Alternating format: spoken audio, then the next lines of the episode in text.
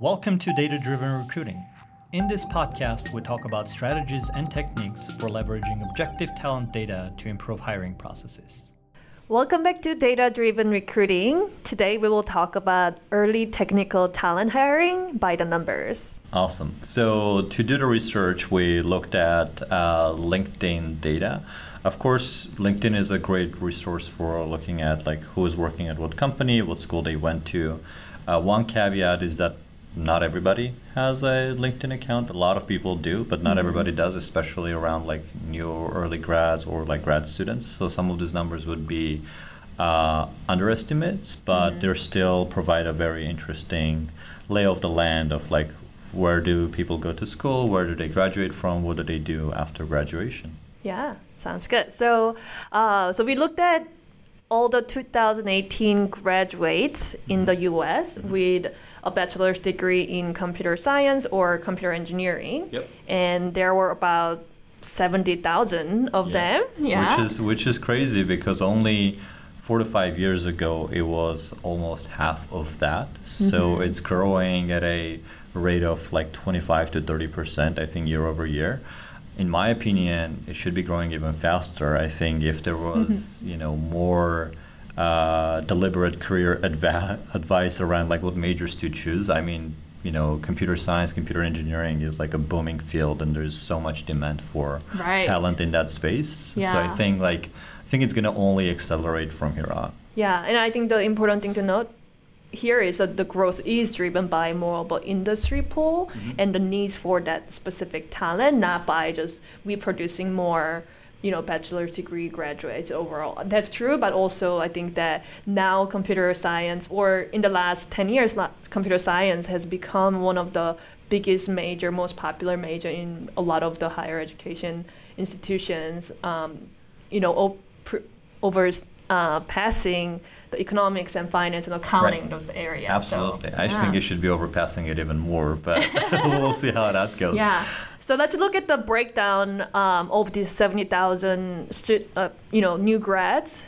Um, about 60% of them um, are at, in the tech industry. Mm-hmm and about 5% of them are in finance, yeah. like investment banking or credit card or mm-hmm.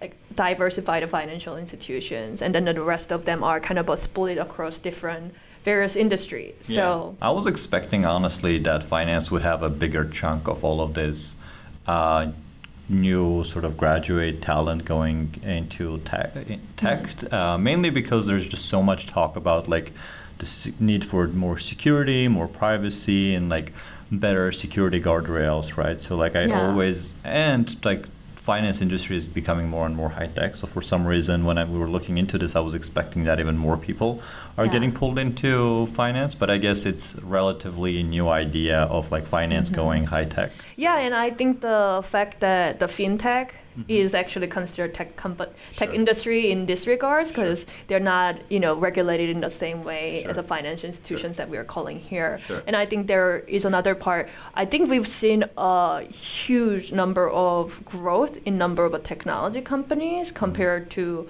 number of financial institutions. Like financial right, because uh, getting an approval to become a new bank is like a very right. difficult thing, and it's a highly regulated. So I think I think that each individual financial institutions in our our list actually, you know, as you saw, hired a lot of, uh, exactly. you know, new grads yeah. in, from the, this field. But I think just the total pure number of institution who are in these categories is, uh, is smaller. smaller. Yeah. yeah. Actually, let's talk about that. So when you mm-hmm. look at the list of the top 25 or so, right, like who hires mm-hmm. the most new grads in this category, I think – to your point, it shows that like some of those like large banks and financial institutions do actually hire almost as much as like some of the big tech companies, right? Right, right. So the the top of the list is mm-hmm. still like the big tech companies, the tech giants, right? The Facebook, the Apple, Google mm-hmm. of this space. They hire close to a thousand out of this, you know, sixty to seventy thousand, which is it's a pretty big percentage given yeah. how selective yeah. all of them are. A very and, high concentration of yeah, employment. Very high concentration on that one. But I think when it comes to the tech companies like Capital One, like Goldman Sachs, they still hire a very, very sizable, like a new grad population. Yeah. Probably not as much as like Google, Facebook, and Amazon hire, Mm. but I think it's still, according at least to LinkedIn, it's uh, around three to five hundred each, bringing Mm. in like a class every year. Yeah, that's substantial. Yeah. Yeah. And then there is another interesting category in the top 25, which is more of the, you know, uh, like the defense contracting, like companies who've been around for a very long time, such as Mhm. Lockheed Martin, Yeah. such as Raytheon, uh, even the U.S. Air Force hires Mhm. pretty actively. Uh, new like computer science and computer engineering graduates, which is good to know because Yeah, they're yeah. going high tech as well. Right, and then I think more and more the you know it's the war is not only battles are not just taking place in physical space; it's a virtual just cyber. So um, cyber security all the way. right, it's important to have the cutting edge technology on that on that side as well. Yeah. And I guess the probably the more surprising and unexpected one Hmm. is like the the consulting companies, right? Like Oh, Deloitte. yeah, yeah, Deloitte or Accenture. I think the there is also because the technology company or the needs for technical services is in high needs. Yep. I think the consulting companies with the large technical uh, technology services or Sure. IT services Sure. as their vertical, Yeah. I think are showing up because they they also need a lot of uh, highly educated and proficient ones to be able to serve their Yeah. clients. Yeah. Yeah. I'm not surprised to see Walmart in the top 25 list because they're trying to keep up with Amazon. So that totally makes sense. Yeah. Uh, but I think like Deloitte and Accenture, you're totally right. I think they're Mm.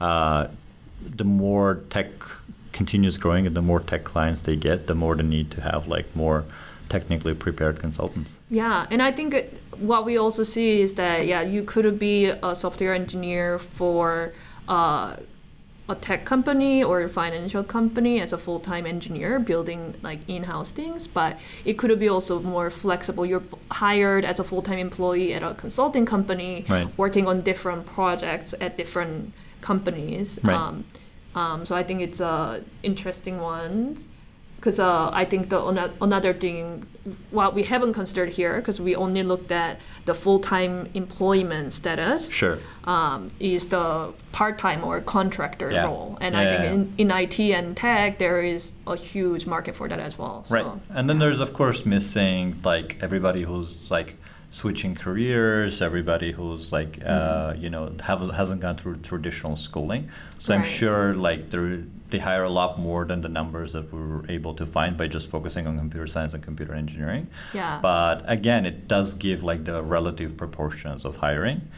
Yeah, so uh, one interesting stat uh, is that like Google, Facebook, Apple, and Amazon combined uh, hire about 10%, a little bit over 10% of all the computer science and computer engineering graduates, uh, which is interesting because if you ask those companies, sometimes they believe that they hire only the top 2%. But like if combined they hire 10%, somebody's not hiring the top 2%. right that's Uh, interesting yeah. and I guess also what if you are uh, a technical recruiter um, at a company outside of these top large companies, then I think that's another thing to really think about, like the competition um, you have, and maybe the needs for thinking outside the box to really identify highly talented people Yep. without necessarily going into Yeah. head to head with these large companies. I think pretty soon we should just to like to wrap up today's episode. I think we should look at where are these hires coming from.